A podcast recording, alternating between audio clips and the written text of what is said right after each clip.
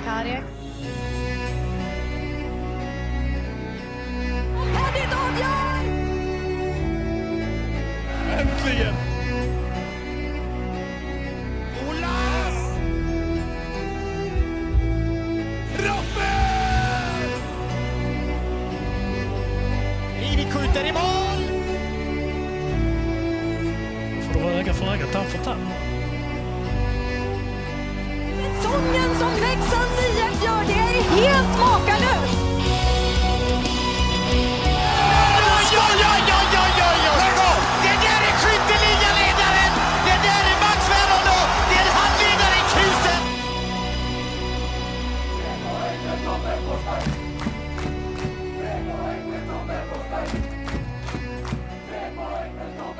Axel Brage, välkommen till podcasten.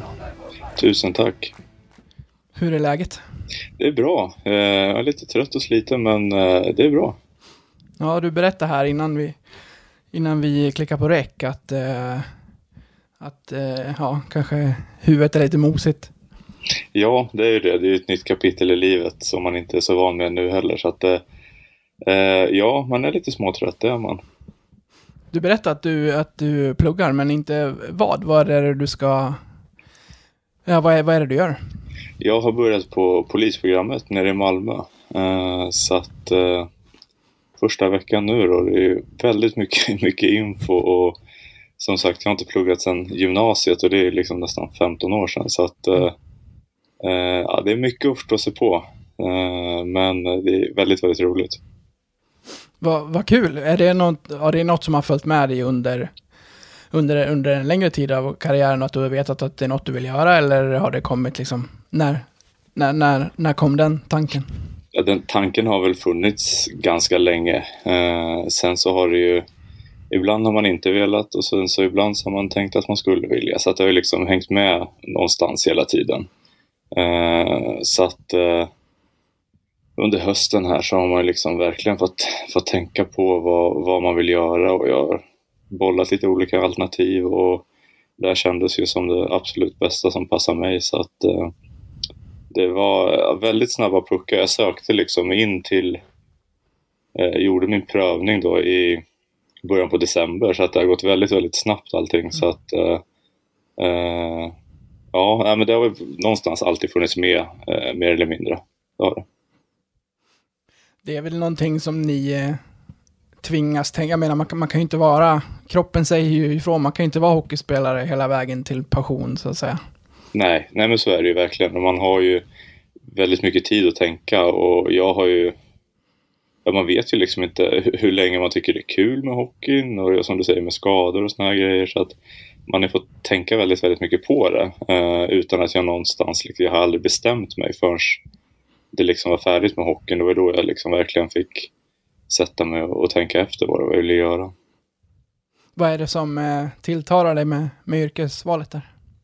Nej, men det är väl att man på något sätt får vara med och bidra i samhället och, och, och göra en skillnad som jag tror de flesta som söker sig till det yrket är ute efter och strävar efter. Och sen, eh, eh, ja men lite, det är olika arbetsuppgifter och det finns väldigt mycket olika grejer att göra inom yrket. Och, jag är uppvuxen i en polisfamilj, båda mina föräldrar är gamla poliser så att jag har ju liksom sett, sett hur det funkar ganska nära och eh, har väl tyckt att det har varit väldigt, väldigt intressant. Då. Eh, Så att det är Ingen som har, ingen som har avsk- avskräckt dig? Nej, jag hoppas att de blev glada och stolta när man sa att man ville göra det. Så att, eh, eh, ingen som avskräckt mig, det är inte. När jag eh, uppdaterar mig lite in, inför det här samtalet så, eh, eh, men så såg jag att du eh, huserar i Östergötland nu mera. Eller ja, precis. Mm. Hur, eh, hur kommer det sig och hur trivs du där?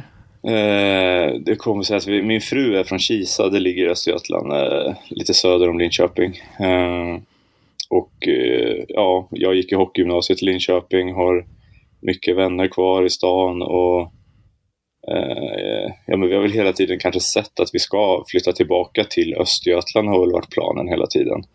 Eh, och sen så i somras så flyttade vi tillbaks till just Linköping eh, av anledning att ja, men komma närmare till familj, ja, mor och farföräldrar och kusiner till barnen och lite sådana här saker.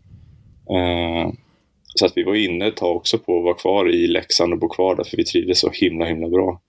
Eh, men eh, det var ju några grejer som vägde över så att eh, vi valde att flytta och vi trivs otroligt bra. Eh, vi har ju aldrig riktigt haft den här avlastningen med, med barnvakt, med hjälp med barnen och sådär. Det är väl något som vi verkligen tycker är skönt och även för barnens skull också kunna ha lite slippa sitta i en bil i sex timmar för man ska träffa mormor och morfar och även närmare till mina föräldrar som bor uppe i Stockholm. Så att, eh, eh det, vi har väl hela tiden sett att vi ska röra oss hemåt den dagen hockeyn inte bestämmer om man säger. Hur har det annars varit under karriären? Har du, har du varit mera storstadstrivsel eller trivs du inom, i de mindre städerna? Eh, alltså jag, jag trivs ju mer i lite mindre. Jag har ju inte varit i eh, jag har varit i Malmö och det är väl det största jag har varit i. Eh, så att, eh, och där trivs jag jättebra också. Eh, men ja, bäst har jag trivts i Leksand och det är väl ett av de minsta ställen jag har varit i. Så att, mm. folket där man bor avgör ju ganska mycket hur, hur man själv uppskattar platsen. Så att eh, Leksand ligger väldigt, väldigt varmt om hjärtat och även Norrköping hade också en jättebra tid även utanför hockeyn. Så att, eh, ja, det har väl blivit att det är mindre eftersom det är Leksand som har varit det bästa. Jag har själv bott i Norrköping några år nu när du nämner det. Det är en otroligt vacker stad. Ja, det, det är jättehärligt och mycket restauranger och kunna gå ut och äta. Mm. Och, eh, det är en väldigt, väldigt mysig stad. Där. Nu är det ju ett tag sedan vi bodde där, men eh, vi trivs jättebra där också. Men det är en annan del i livet. Då hade vi inga barn, då kunde man göra mer saker. Eh, Medan uppe i Leksand så då hade vi barn och då uppskattar man ju mer lugn och ro och nära till natur eller ja, men bara sådana saker. Så att eh, det är väl lite beroende på vart man är i livet så, så uppskattar man väl olika städer, tänker jag. Inget större nattklubbsliv i, i Leksand? Nej du, det finns ju det där Freds. Jag var där en gång och det var väl typ sista kvällen där så att eh, man ville vara tvungen att passa på att gå dit. Men annars så är det inte mycket att hänga i gran där tror jag. Du fyllde i år nyligen. Jag får passa på att gratulera i, i efterhand. Tack så mycket. Vad, vad gör födelsedagar med dig? Firar du sådana eller var det roligare att göra sånt för? Jo, men det, nu är det lite mer roligt också när man har familjen och sådär. Uh, jag vet min äldsta dotter, hon, tycker väl att det, hon tyckte nog det var roligast att få vara med och äta tårta och göra tårtan och lite sådana grejer. Uh, men ja, med födelsedagar, alltså det, det, är väl speciellt för alla tänker jag på något sätt. Det är ändå, det är ändå ens födelsedag och man står i centrum på något sätt. Uh, mm. Sen är inte jag något så jättestort fan av just födelsedagar. Som jag vet att andra är. Men eh, ja, det är väl en trevlig dag helt enkelt. Man får lite extra och pratar med lite folk som man inte annars pratar med så mycket kanske och sådär. Hej kära lyssnare. Detta var den fria versionen av detta avsnitt från Blåvita krigares podcast. En eh, liten teaser kan man säga. Om du är sugen på att lyssna vidare och samtidigt stötta oss i vårt arbete så att vi kan fortsätta göra podden även framöver kan ni göra detta via Patreon. Då går ni in på patreon.com och söker upp Blåvita krigare. Eller så går ni in på patreon.com snedstreck blavita krigare.